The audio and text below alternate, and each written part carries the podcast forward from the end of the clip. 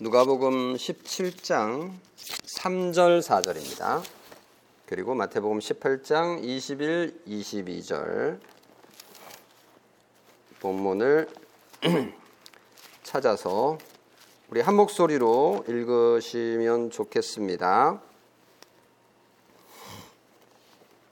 누가복음 17장 3, 4절 너희는 스스로 조심하라 만일 내 형제가 죄를 범하거든 경고하고 회개하거든 용서하라 만일 하루에 일곱 번이라도 내게 죄를 짓고 일곱 번 내게 돌아와 내가 회개하노라 하거든 너는 용서하라 하시더라. 마태복음으로 가겠습니다. 앞쪽으로 마태복음 18장 21절과 22절 말씀을 같이 읽겠습니다. 그때에 베드로가 나와 이르되 주여 형제가 내게 죄를 범하면 몇 번이나 용서하여 주리까? 일곱 번까지 하오리까? 예수께서 이르시되 내게 이르노니 일곱 번뿐 아니라 일곱 번을 일흔 번까지라도 할지니라 아멘.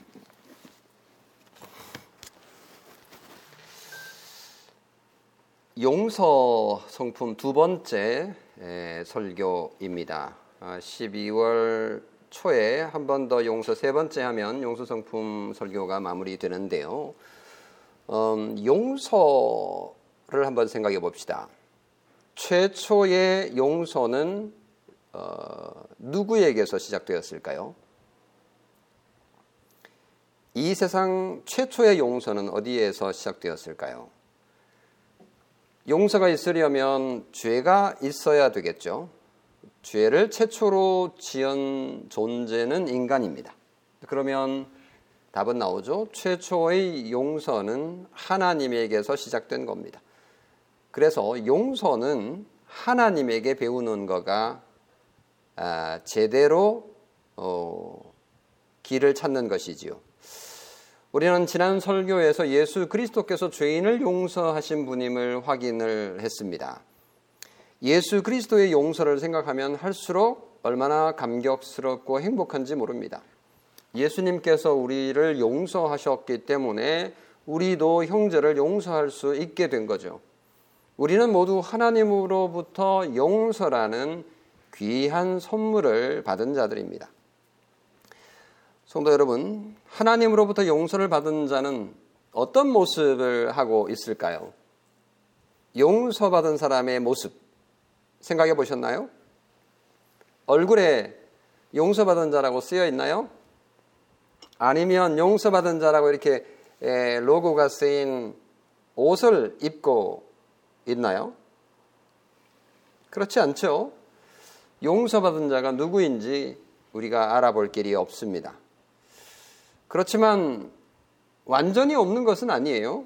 어, 간접적이지만 누가 용서받은 자인지를 다른 사람도 알고 자신도 알 수 있는 방법은 어떤 사람이 다른 사람을 용서하는가를 보면 그가 용서받은 자인지를 알 수가 있습니다.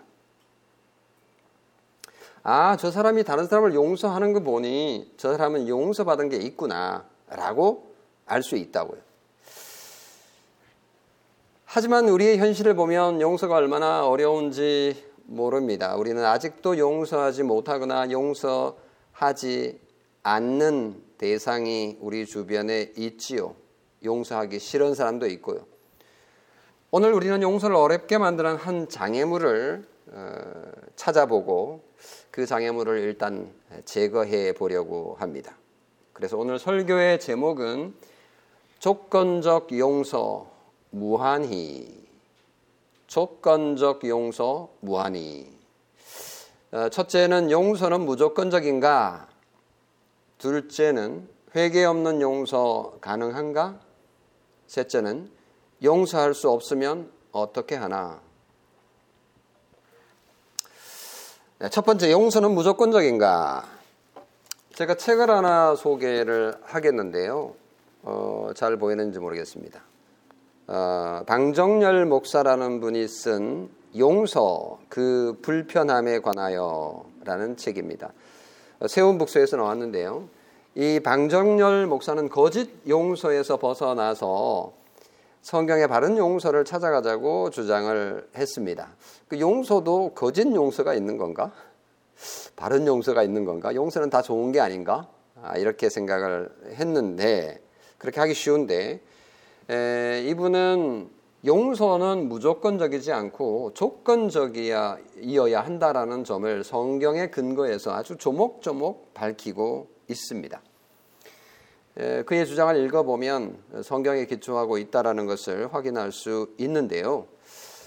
어, 성도 여러분, 결론부터 말씀을 드리면 용서는 무조건적이지 않습니다. 무조건 용서해야 된다라고 성경은 결코 말하지 않습니다. 지난 설교에서 언급한 아미쉬의 용서 기억하시죠? 예, 초등학교 들어와서 그 아이들을 어, 쏴 죽였던 그를 향한 아미쉬 사람들의 용서 대단하죠.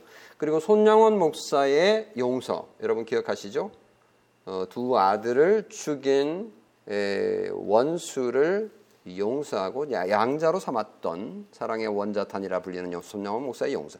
그리고 우리는 성경을 통해서 스데반의 용서를 생각해 보았는데요. 야, 우리도 저런 용서하고 싶다. 그런 마음이 들지만 그런 용서가 쉽지 않습니다. 근데 쉽지 않기 때문에 포기해야 되는 게 아니죠. 힘들어도 해야 되는 게 하나님의 명령인데 이 용서의 명령을 어, 무조건 해야 되는 것인가? 라는 질문을 던져 볼 수 있습니다. 상대방이 용서해 달라고 말하지도 않고 또 가해자가 회개를 하지도 않는데 용서할 수 있을까요? 아니면 용서해야 할까요? 회개가 없는 용서는 쉽지도 않고 가능하지도 않습니다. 뭐 그러다가 나는 용서할 수 없어, 용서하지 않을 거야 라고 체념해 버리던가 아니면 가해자를 용서하지 못하는 자신을 질책하면서 죄책감을 가지는 경우도 있습니다. 이것은 용서에 대한 잘못된 이해 때문이라고 봅니다. 성도 여러분, 용서는 무조건 해야 하는 것이 아닙니다. 용서는 조건적이기 때문입니다. 용서의 조건 뭘까요? 용서의 조건은 회개입니다. 이건 이미 우리가 다 알고 있는 건데 용서와 직접적으로 연결시키지 않거나 못하거나 해왔던 점이기 때문에 오늘 그냥 분명하게 이거를 연결시키려고 하는 건데요. 회개가 있어야 용서가 가능하죠. 회개하지도 않는 사람에게 무조건 용서하라고 다그치면 그건 잘못된 용서라. 이렇게 보시면 되는 거죠. 그러니까 회개하지 않는 자에게 용서하려고 해도 안 되는 거잖아요. 예를 들어 볼게요. 한 직장인이 있었어요. A라는 직장인이 있었는데 동료 B라는 동료의 그 질투로 인해서 이 A가 엄청난 피해를 입었습니다. 그 B라는 동료의 질투심은 결국은 적개심으로 악화되다가 아, 그를 거짓말을 해서 모함을 하더니 결국은 A 남자의 진급을 방해하고 결국 A 남자는 어, 진급에서 탈락함으로 그 회사를 그만두어야 했습니다. 그가 이번 피해는 되돌릴 수 없습니다. 가해자 그 B 동료도 나중에는 어, 그의 행위가 들통이 나서 회사에서 쫓겨나고 말았습니다. 어, 쌤통이다. 어, 뭐 그렇게 생각할 수 있는 부분인데요. 이미 피해는 일어났고 돌이킬 수 없는 상황이 된, 된 겁니다. 자, 이런 경우에 이 A 피해 남성이 그리스도인인데 신실한 교회의 신자인데 가해자를 용서하지 못하는 큰 부담감이 있습니다. 뭐 이 피해를 어떻게 해결하겠습니까? 그러니까 평생 가지고 가는 겁니다. 예배 때마다 용서하지 못하는 자신을 질책하면서 하나님께 용서할 수 있게 해달라고 늘 기도를 합니다. 하지만 죄책감만 더 커져가죠. 용서하지 못하는 자신을 바라보면서. 늘 교회 오면 손을 모으고 하나님 앞에서 눈물의 회개의 기도를 쏟아놓곤 하지만 문제가 해결되는 것 같지 않습니다. 성도 여러분, 이 신자의 용서에 대한 생각이 옳은 것일까요? 또 다른 경우 한번 예를 들어 볼까요? 어, 일본이 일제 강점기 한국을 강점했을 때 한 40년 동안 저지른 악행에 대해서 어, 위안부 문제뿐만 아니라 그런 악행에 대해서 일본이 회개하지 않는데 한국이 용서할 수 있을까요? 어떤 믿음 있어 보이는 경건한 그리스도인들은 이렇게 말하기도 하죠. 이제 용서할 때가 되지 않았나. 지금 대부분의 일본 사람들은 가해자 당사자들도 아니고 그 자손들이고 용서해야지. 말이 됩니까? 되게 좋은 마음이긴 합니다만 아, 용서가 성립이 되지 않는 거죠. 회개하지 않는데 잘못했다고 회개하지 않는데 용서를 할 수 없는 거죠. 성립이 되지 않는 겁니다. 용서가 좋은 것이지만 회개가 없는 용서는 이건 거짓된 거고 잘못된 그 주소를 잘못 찾은 거죠. 성도 여러분, 성경이 가르치는 용서는 조건적입니다. 무조건 용서하는 것이 아닙니다. 용서는 반드시 어떤 조건이 만족되어야 됩니까? 회개라는 조건이 전제되어야 성립이 되는 거죠. 가해자가 회개하지 않는데 용서할 수 없습니다. 그런데 교회 현장에는 이런 류의 용서가 많이 통용되고 있는 것이 현실입니다. 그냥 용서하고 툴툴 털어버리세요. 그냥 용서하면 되는 걸 왜 그렇게 집착하고 집착하고 집착하십니까? 어, 이런 말을 들으면 참 힘들고 어려운 경우들이 있잖아요. 왜 사람들은 무조건 용서해야 된다는 부담을 가지게 될까요? 그거 용서가 좋은 거기 때문에 그런 제안을 할 때에는 참 거절하기 어렵습니다. 그래, 용서해야 되는 것 같아. 근데 왜 용서가 안 되지? 내가 나빠서 그런가? 아니요, 1차적으로 내가 뭐 나쁜 것도 있겠지만 1차적으로 회개의 과정이 없는 거죠. 그러면 용서가 성립이 되지 않는 겁니다. 그래서 이 부분에 있어서 우리가 생각해야 되는 부분이 범주의 오류인데 용서를 사랑의 범주에다가 포함시켜 사용하는 혼동 때문인 것으로 보입니다. 생각해 보세요. 사랑의 조건은 무한입니다. 그건 무조건이에요.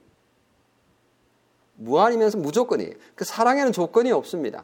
이게 이제 무조건적 사랑, 아가페적 사랑, 뭐 이렇게 이제 많이 얘기합니다만은 사랑의 조건을 용서에다가 적용을 잘못한 겁니다.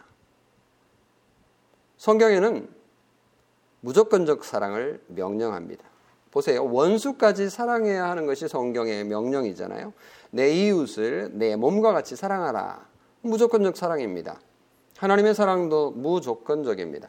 하나님께서 먼저 죄인의 뭐 조건 너 이렇게 하면 내가 사랑할게 저렇게 하면 사랑할게 이게 아니라 하나님께서 사랑하시고 너 이렇게 해 저렇게 해 먼저 구원하시고 뭐 이렇게 저렇게라고 말씀하셨다라는 것을 우리가 잘 알고 있지 않습니까?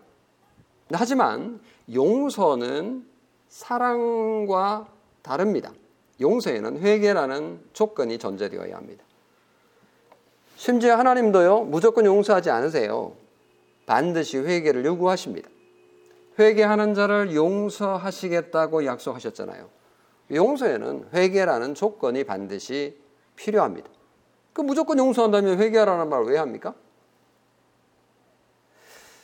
그래서 사랑은 범, 용서와 그 범주가 훨씬 큰 개념인데 이 사랑의 범주를 가지고 용서를 그냥 어, 뒤덮어 버리니까 더 씌워 버리니까 이제 혼돈이 되 혼동이 온 것입니다. 사랑을 원으로 그리면 그 사랑 안에는 여러 가지가 포함됩니다. 사랑은 훨씬 큰 개념이거든요. 사랑 안에는 공의도 들어가고 회개도 들어가고 긍휼도 들어가고 은혜도 포함되고 용서도 그 안에 포함되는 겁니다. 하나님의 사랑은 정말 무조건적으로 우리에게 주어지지만 하나님의 용서는 조건적으로 우리에게 적용된다는 요 사실 평범한 거죠. 이미 알고 있는 거죠. 근데 이게 혼동되기 때문에 우리가 적용에 있어서 어, 사랑해야 된다라는 것을 용서해야 된다라고 이렇게 헷갈리게 에, 사용하지 않았나라고 어, 볼수 있습니다. 예수님께서 제자들에게 이렇게 말씀하셨죠. 오늘 읽은 본문 누가복음 17장 3절. 만일 내 형제가 죄를 범하거든 경고하고 회개하거든 어떻게 하라고요?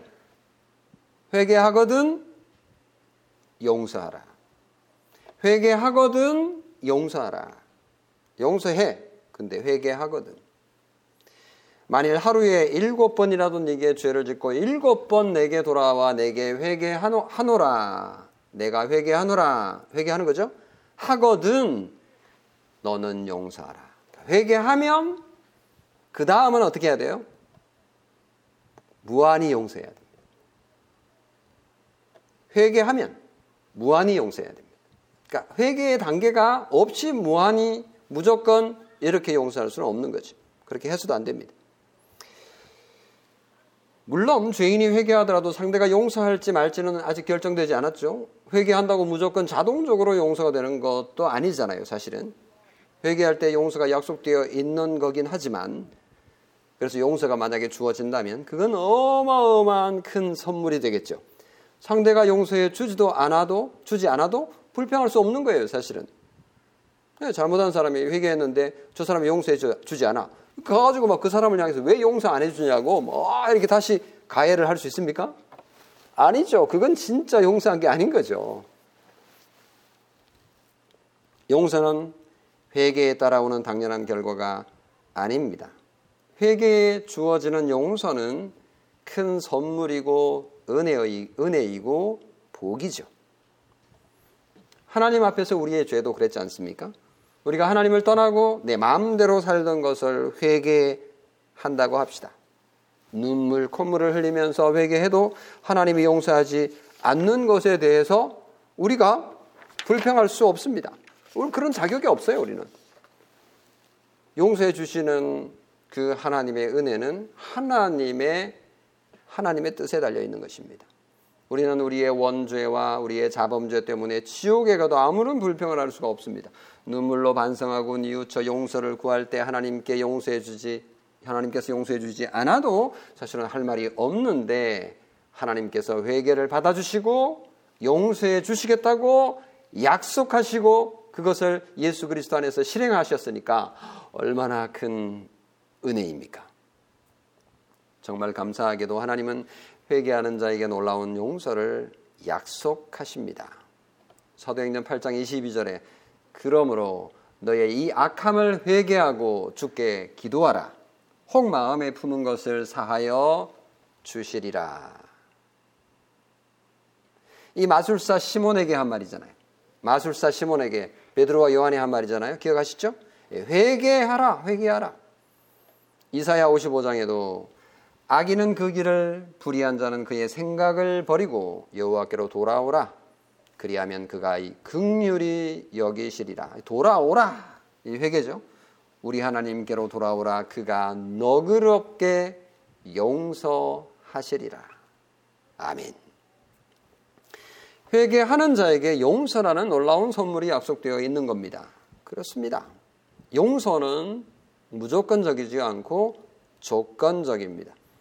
예수님은 분명히 회개하거든 용서하라고 명령하셨습니다. 이게 성경의 기본, 기본 원리입니다. 회개가 있어야 용서가 가능해요. 회개하지 않는 사람을 용서할 필요도 없고 또 용서할 수도 없습니다. 자, 지금까지 정리한 것을 우리는 이렇게 말할 수 있겠죠? 회개하지 않는 사람을 용서하지 마세요. 아, 이건 좀 너무한 거 아닙니까? 싶어도 일단 그렇게 정리를 하세요. 회개하지 않는 사람 여러분 용서할 필요 없습니다. 괜찮아요. 용서하지 마세요. 그렇게 할 수도 없어요. 그렇게 할 필요도 없어요. 근데 반대 경우도 우리가 생각해야 되겠죠? 회개하는 자에게는 반드시 용서를 베푸십시오. 이 부분에 대해서는요, 다음 설교에서 얘기할 겁니다. 우리에게 있어서 정말 어려운 거는요, 이 부분입니다. 저 사람이 나한테 와서 회개하면 어떡하지? 나 용서하기 싫은데? 요게 이제 사실 우리에게 가장 어려운 부분이거든요. 이 부분 딱 떼가지고 다음 한 달 뒤에 설교를 할 예정입니다. 자, 첫 번째 대지에 용서는 무조건적인가? 뭐죠, 답이? 조건적이다. 예, 이거 분명히 기억하십시오. 두 번째, 회개 없는 용서 가능한가? 우리가 성경을 읽어보면 회개 없이도 무조건 용서하라고 보이는 그런 성경 구절들이 꽤 보여요. 그래서 이런 구절 때문에 우리가 헷갈렸던 거예요. 우리가 앞에서 방금 조금 전에 인용했던 성경 구절들은 분명히 돌아오라, 회개하라 이런 구절들이 나오고 특히 이제 누가복음 17장 3, 4절에는 아주 노골적으로 회개하거든 용서하라 이렇게 이제 나와 있지만 예를 들면 에베소서 4장 그리고 골로새서 3장 이런 데 보면 뭐 회개하라는 얘기가 없어요. 보세요. 서로 친절하게 하며 불쌍히 여기며 서로 용서하기를 하나님이 그리스도 안에서 너희를 용서하심과 같이 하라. 이 보면 용서하라는데 회개라는 조건이 안 들어가 있어요. 아유, 그 얘기 이 이걸 보면 아, 그냥 우리 무조건 용서해야 되는구나. 이렇게 이제 생각을 하게 되는데요. 회개는 아예 여기에 전제가 되어 있는 겁니다. 회개는 반드시 해야 되는 거죠. 포함되어 있는 거예요. 말을 안 했을 뿐이지. 한 번은 예수님께서 제자들에게 이런 말씀 했잖아요. 마가복음 11장에 보면 서서 기도할 때에 아무에게나 혐의가 있거든 용서하라. 여기 보면 혐의가 있거든 이게 뭔가 이제 잘못한 게 있으면 용서하라 했는데 관로 안에 회개하거든 용서하라. 이 회개하거든 사실 들어 있는 거죠. 굳이 다 얘기할 수 없으니까 용서를 강조하다 보니까 용서만 얘기한 거죠. 그리하여야 하늘에 계신 너희 아버지께서도 이 너희 허물을 사하여 주시리라. 네. 그리고 예수님께서 십자가 위에서 하셨던 기도 유명하죠? 아버지 저들을 사하여 주옵소서. 자기들이 하는 짓을 알지 못하나이다. 예, 짓이라는 말은 제가 바꿔 넣었습니다만은 보여 저들을 사하여 용서하여 그 말이죠. 용서하여 주옵소서. 용서를 위한 기도인데요. 이것도 가만히 보면 예수님이 이렇게 기도 안 했잖아요. 아버지여 저들이 회개하면 용서해 주세요 반드시 뭐 이렇게 기도하지 않았다는 거죠. 그래서 아, 무조건 용서해야 되나 보다 이렇게 생각을 하기 쉬운데 그게 아닙니다. 용서에는 반드시 첫 번째 제가 말씀드린 것처럼 회개가 포함됩니다. 실제로 이 예수님의 기도가 그러면 헛되느냐 잘못됐느냐 아니요. 예수님의 이 기도는 어디에서 이루어졌습니까? 예수님의 이 기도는 그대로 성취됐는데요. 사도행전 2장 37절 38절의 말씀 보면 오순절 성령 강림 때 그 베드로의 설교를 들은 예루살렘의 사람들이 이렇게 말했죠. 베드로가 이렇게 말했어요. 너희가 회개하라. 그들이 이 말을 듣고 마음에 찔려 베드로와 다른 사도들에게 물어 이르되 형제들아 우리가 어찌할꼬 어떻게 하면 좋겠습니까? 마음에 찔리는데 회개합니다. 회개하는 마음 이게 회개인가요? 그래 회개해. 이렇게 정리해 준 거지. 그들은 회개하고 세례를 받은 거예요. 예수님의 기도가 이루어진 거예요. 회개함으로써 용서가 이루어진 겁니다. 수대반의 기도도 예수님의 기도하고 비슷하죠. 사도행전 7장 60절 우리가 이미 본 것처럼 무릎을 꿇고 크게 불러 이르되 주여 이 죄를 그들에게 돌리지 마옵소서 이 말을 하고 자니라. 이 뭐 엄청난 기도죠.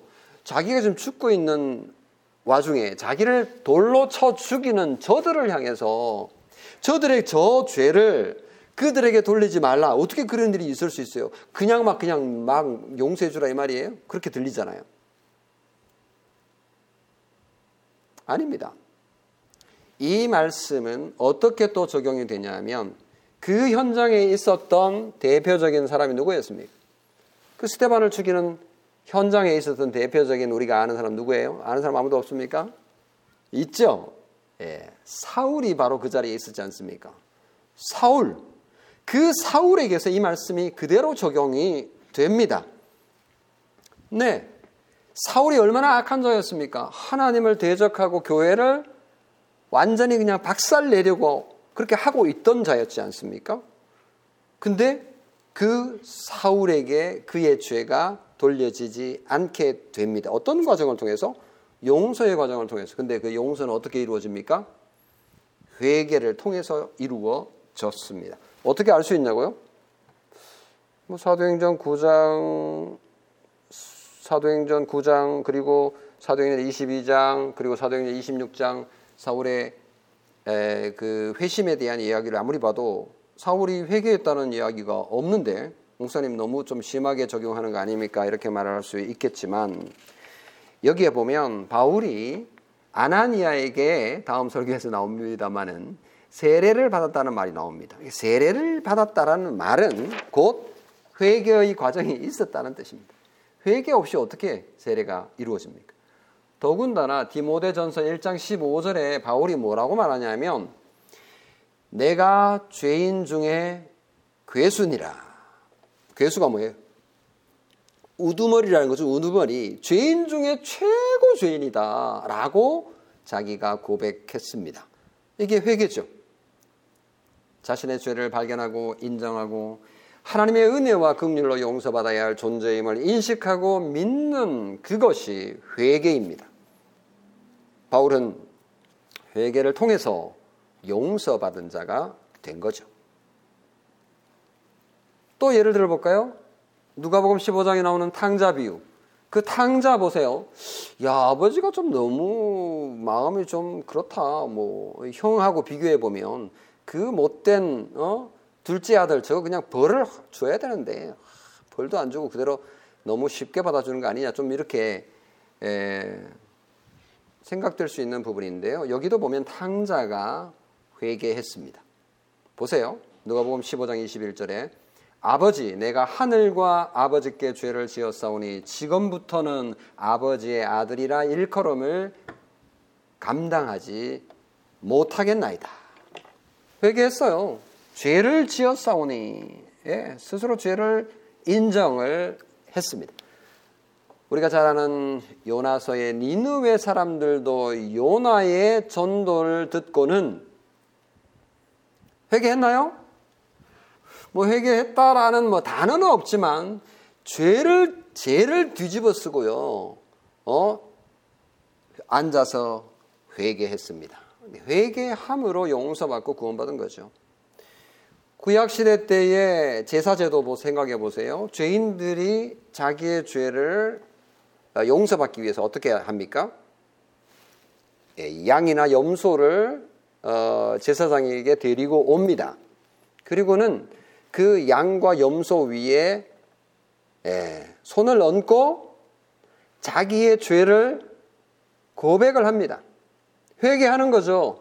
하나님 앞에 회개를 하고 내 죄가 이쪽으로 다 전달이 되면 이 양을 자기 손으로 칼로 목을 쳐서 죽입니다. 자기가 죽여야 돼요. 제사장이 대신 죽여주지 않습니다. 자기가 쳐서 죽입니다. 어, 이런 부분에 대해서 이제 우리 레위기 우리 성경을 공부하게 되면 더 좀 상세하게 실감나게 배우게 될 텐데요. 어, 결국은 자기 자신의 죄를 고백함으로 용서받는다는 구도가 구약 성경에도 가득 차 있고 신약 성경에도 가득 차 있습니다. 다윗도 바나바와 가늠하고 남편인 우리야를 전장에서 죽게 함으로 죄를 지었죠. 예, 그때 내가 여호와께 죄를 범하였노라라고 하면서 회개했습니다. 하나님의 용서를 받아 그 일로 바로 죽지는 않았지만 그 죄로 인해서 형벌, 징벌은 피하지 못했습니다. 그래서 사무엘하 12장에 보면 여호와의 원수가 크게 비방할 거리를 얻게 하였으니 당신이 낳은 아이가 반드시 죽으리이다. 그러니까 바세바가 낳은 아기가 어떻게 해요? 죽습니다.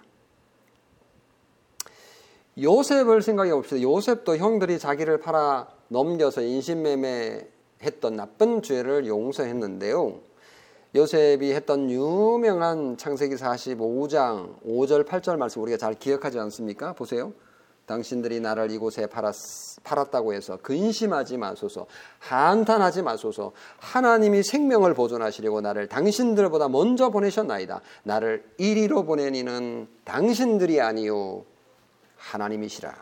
하나님이 나를 바로에게 아버지로 삼으시고 그 온 집의 주로 삼으시며 애굽 온 땅의 통치자로 삼으셨나이다. 와, 요셉 멋지다. 나도 요셉처럼 하고 싶다. 나도 요셉처럼 되고 싶다라는 소망을 가지고 그러지 못하는 나 자신을 질책하셨습니까? 요셉은 뭔가를 가졌으니까 그래도 줄 게 있는 거 아닌가? 나는 뭐 별로 성공하지도 못했는데 내가 뭐 용서할 거 나는 용서 못할 것 같아. 이렇게 에, 열등감에 젖으십니까? 참 아름다운 용서의 모습이고 감격적인 순간이지만 요셉이 형들을 그냥 단번에 용서했습니까? 아니에요. 요셉이 형들을 단번에 용서하지 않았습니다. 아주 그냥 뭐 좀 우리가 볼 때 뭐 이야기거리는 되기는 합니다만은 자꾸 뺑뺑 돌립니다. 형들을 이렇게 했다 저렇게 했다가 여러분 잘 아시죠? 제가 이렇게 저렇게 어떻게 하는 무슨 무언지 아시죠? 이야기 너무나 잘 알고 있으니까 왜 그렇게 했을까요? 요셉이 왜 형들을 그렇게 뺑뺑이를 돌렸을까요? 형들이 회개했는지를 확인하려고 했다라고 해석하는 것이 맞을 겁니다. 뭐 거기에 그렇게 했다 뭐 이렇게 말이 없으니까 우리가 이제 해석을 할 수밖에 없는데요. 요셉은 형들이 정말 변했는지 회개했는지 알고 싶었을 거예요. 그래야 용서할 수 있거든요. 그걸 확인하는 작업이 그렇게 이렇게 긴 시간이 필요한 겁니다. 인내의 시간이 필요한 거예요. 그러니까 용서라고 아무리 좋은 거라고 해서 그걸 그냥 덥석 할 수 있는 게 아닌 거죠. 이집트의 총리 요셉이 형들을 스파이로 몰아 죽이려고 옥에 가두었을 때 그 형들이 뭐라고 했는지 성경은 아주 자세히 기록하고 있습니다. 제가 한번 읽어볼게요. 창세기 42장 21절 말씀인데요. 그들이 서로 말하되 감옥에 갇혔어요. 그래서 이제 막 죽게 생겼다. 이제 스파이로 몰렸으니까요. 스파이로 몰리면요 죽음입니다. 이거는 사형이에요. 그들이 서로 말하되 우리가 아우의 일로 말미암아 이 아우가 누구예요? 요셉이죠. 요셉을 팔아 넘긴 거. 그거 그걸 말하는 거죠. 아우의 일로 말미암아 범죄하였도다. 이런 말을 합니다. 범죄하였도다. 죄를 지었도다. 그가 우리에게 애걸할 때에 그 마음의 괴로움을 보고도 듣지 아니하였으므로 이 괴로움이 우리에게 임하도다. 형들이 지금 회개하고 있는 거예요. 마음에 찔려 지금 찔리고 있는 거예요. 가시채 하나님께서 가시채로 이렇게 막 찌르고 있는 거죠. 우리가 용서를 받으려면 반드시 회개해야 한다는 원리도 뒤집으면 우리가 여기서 배울 수 있습니다. 반대도 마찬가지죠. 회개하지 않으면 용서는 받을 수 없습니다. 세 번째 마지막. 자, 그러면 용서할 수 없으면 어떻게 하나요? 자, 그런 질문이 생길 수 있죠. 자, 그러면 목사님, 아니, 나에게 해를 끼친 나쁜 저 악한 사람이 목사님 봐도 아시겠죠? 저 악한 나쁜 사람 맞죠? 어, 맞아. 근데 두 사람이 나한테 와서 용서를 구하지 않습니다. 뭐 저도 그런 사람이 있어요. 진짜 나쁜 짓을 했는데 분명히 나쁜 짓인데 그건 뭐 100명에게 물어봐도 다 100명 다 나쁜 짓이라고 말을 하는데 본인 혼자 몰라. 자, 그런데 그 나쁜 사람이 회개하지 않으면 어떡하냐고요. 그러면 내가 용서할 수 없잖아요. 용서하라는 명령은 있는데 용서할 수 없는 거예요. 뭐 어떻게 해야 됩니까? 그 너무나 당, 너무나 분명합니다. 회개할 때까지 기다리는 거죠. 인내의 기간이 필요하다라는 뜻입니다. 아무리 용서가 좋아도 아무리 용서가 명령이라도 회개하지 않는 가운데 우리가 용서를 할 수가 없는 겁니다.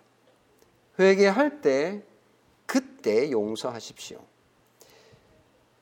그런데 또 질문이 생기죠. 그럼 목사님, 그때까지 괴로워서 어떻게 견뎌요? 괴롭죠. 용서하지 못하는 나 괴롭죠. 잊을 수가 없죠. 아마 잊으려고 노력은 하겠습니다만 한계가 있습니다. 용서할 때까지 피해자는 계속 고통을 겪어야 하잖아요. 그 고통은 어떻게 해결할까요? 용서해 주지 않으면 나 용서하고 그냥 털어버리고 싶은데 아, 용서하면 좀 모든 게 해결될 것 같아요. 조금 해결되겠죠. 뭐 정신적으로 또는 심리적으로 그럴 수는 있습니다. 근데 그게 완전히 용서된 게 아니고 해결된 게 아니죠. 미움과 절망과 실망감으로 계속 괴로움을 갖게 되는 겁니다. 잘못 용서한 대표적인 경우가 여러분 미량이라는 영화 아시죠? 내가 지난번에 언젠가 설교했을 때 미리 말씀드렸기 때문에 상세히 말씀드리지는 않겠습니다. 그 미량이라는 그, 그 영화의 주인공이 자기 아들을 유괴해서 죽인 그 살인자를 용서를 하잖아요. 하나님의 명령인 줄 알고 용서해야 된다고 생각하고 용서를 하잖아요. 정작 그 용서가 용서가 됐을까요? 가해자는 용서 어, 회개한다라고 말도 하지 않았는데 자기에게 용서해 달라고 말도 안 했는데 자기는 덜컥 용서를 해가지고 그 용서가 얼마나 잘못된 용서였는지 영화에서 다 상세하게 말해줍니다. 그러니까 한국 교회가 이 용서를 잘못 가르침으로써 한국 교회가 많은 영적인 손실을 얻은 것도 사실입니다. 뼈가 아프지만 정말 아프지만 한국 교회가 그 영화를 통해서 많이 손해를 입었지만 오해도 많이 있으니까요. 어, 올바른 용서도 분명히 있을 텐데 그러나 잘못된 용서 이 용서를 가르침으로써 정말 많은 어, 손해를 영적인 손해를 봤다라는 것은 참으로 안타깝습니다. 성도 여러분, 어, 상대방이 회개하지 않을 경우 예수님께서 그냥 그 괴로움 알아서 그냥 어? 참으라 이렇게 말씀하셨을까요? 아니요. 하나님께서는 우리에게 예수님께서는 우리에게 이렇게 말씀하셨어요. 누가복음 6장 35절에 잘 들으십시오. 누가복음 6장 35절. 오직 너희는 원수를 사랑하고 선대하며 아무것도 바라지 말고 구워 주라. 그리하면 너희 상이 클 것이요 또 지극히 높으신 이의 아들이 되리니 그는 은혜를 모르는 자와 악한 자에게도 인자하시니라. 하나님이 어떤 분이세요? 하나님의 사랑이 어떠, 어떠, 어떠한가요? 하나님은 당신을 대적하는 원수를 사랑하신 분이십니다. 원수를 선하게 대했습니다. 그 원수에게 원수를 갚는 분이 아니셨죠. 원수의 원수를 선대하시고 아무것도 바라지 않고 주셨습니다. 이 사랑을 행해야 할 의무가 우리에게 있습니다. 아이고, 예. 뭐 하나 떼려다가 뭐 하나 더 붙였네. 이런 느낌이 드셔요? 용서, 회개 없으면 안 해도 됩니다. 근데 사랑하셔야 돼요. 이 사랑은 용서보다 더 큰 겁니다. 하나님께서는 우리에게 사랑의 명령을 하고 계세요. 성도 여러분, 하나님으로부터 무한한 사랑을 받은 우리는 무한한 사랑을 베풀라는 명령을 받고 있습니다. 만약 원수를 선대하고 사랑하지 않으면 우리의 영혼은 점점 피폐해 갈 겁니다. 그러나 그를 사랑한다면 그 모든 가해자가 끼친 아픔을 다 치료할 수 있을 것입니다. 가해자가 자신의 죄를 모르고 인정하지 않고 회개하지 않을 때 우리는 그의 죄를 용서할 수 없습니다. 이제 말씀을 맺습니다. 용서해도 안 됩니다. 그가 회개할 때까지 용서를 기다려야 됩니다. 만약 그가 회개한다면 그의 죄를 당연히 용서해야 합니다. 가해자가 회개하지 않는 동안 성도는 뭘 해야 한다고요? 그를 미워하지 말고 그를 적대하고 그와 비슷한 가해를 가해서도 안 됩니다. 그와 대화하지 않고 그를 정죄하며 적개심을 품는 것은 자기 자신을 죽이는 것입니다. 그것은 그리스도인의 품성이 아니죠. 용서를 할 수는 없지만 그에게 사랑을 베풀 수는 있습니다. 원수를 선대하며 사랑하라는 것은 하나님의 명령입니다. 성도 여러분 서로 용서합시다. 용서는 회개할 때 가능합니다. 서로 잘못을 고하며 회개합시다. 그곳에 하나님의 평화가 임할 것입니다. 아멘. 기도하겠습니다. 하나님 아버지 오늘 우리에게 용서의 법을 가르쳐 주셔서 감사합니다. 하나님께서 회개하거든 용서하라 말씀하셨는데도 불구하고 우리는 너무 해프게 용서를 한 측면도 있습니다. 교회가 잘못 가르쳐서 알지 못하여서 그리한 점도 있사오니 하나님 우리가 상대를 향해서 잘못을 할 때 경고하고 회개하면 용서하는 이 아름다운 법을 실천할 수 있는 저희 되도록 은혜를 베풀어 주시옵소서.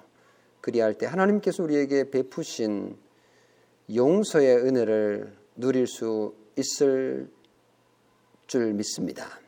하나님 회개하지 않는 자에게 인내함으로 기다리며 하나님께서 우리에게 명령하신 사랑의 법을 잘 행할 수 있는 저희 되게 하옵소서.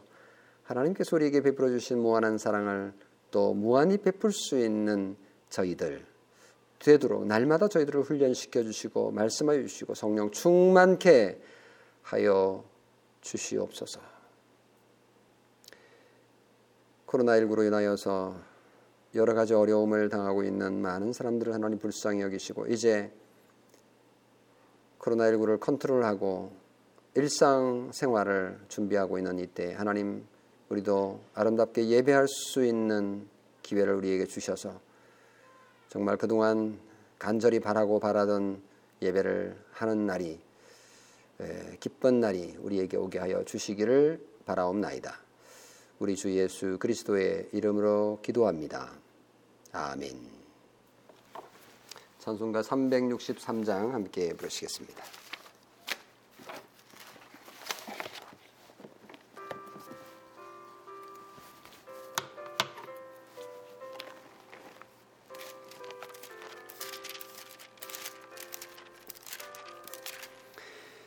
내가 깊은 곳에서 주를 불러래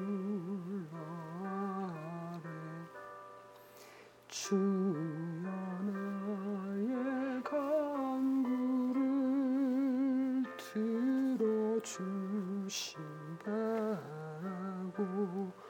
보좌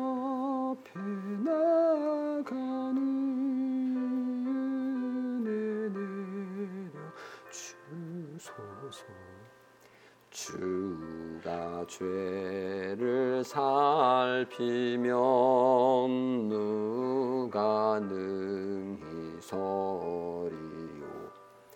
오직 주만 모든 죄 용서하여 주시니 주님 앞에 떨면서 용서하신 빔 파수꾼이 새벽을 기다리고 바라